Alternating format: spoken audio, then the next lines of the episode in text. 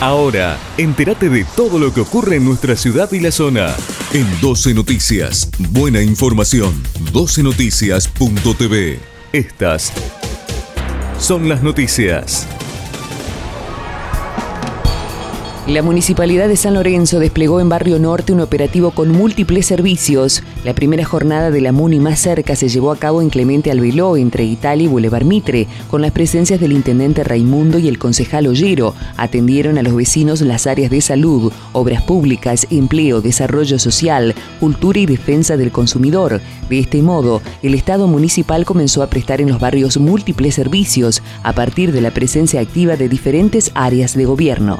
Escuelas de fútbol en barrios populares, el deporte como camino para la inclusión. Marcelo Lewandowski participó de la segunda jornada de las escuelas de fútbol en el Colegio Teodelina de Villa Gobernador Galvez. Allí concurrieron chicos y chicas de las siete escuelitas formadas en el marco de esta iniciativa solidaria e inclusiva iniciada en el 2020. Además de jugar y divertirse, los asistentes pudieron acceder de manera gratuita a una revisión odontológica. Seguimos trabajando en este proyecto verdaderamente inclusivo en los barrios populares, como desde hace un año, con el licenciado Marcelo Márquez y el profesor Rubén Olivera a la cabeza, explicó el legislador.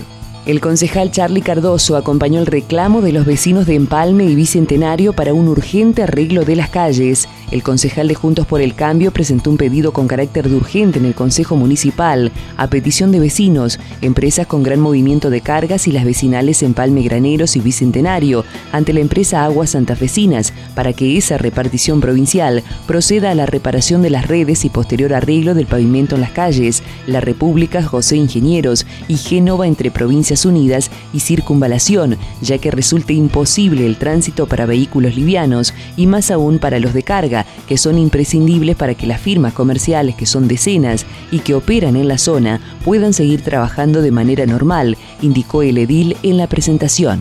Non palidece en Rosario, presentación nacional de nuevo disco, reafirmando el camino recorrido como banda con 25 años de carrera, perseverantes en la marcha y dejando huella al andar, Nonpa regresa a nuestra ciudad para presentar su sexto disco de estudio Non Palidece, viernes 29 de octubre, 20 horas, Hipódromo de Rosario, Avenida Dante Alighieri 2845. Entradas a la venta en tickets4lovers.com. Amadeus Rock, Córdoba 1369, local 9.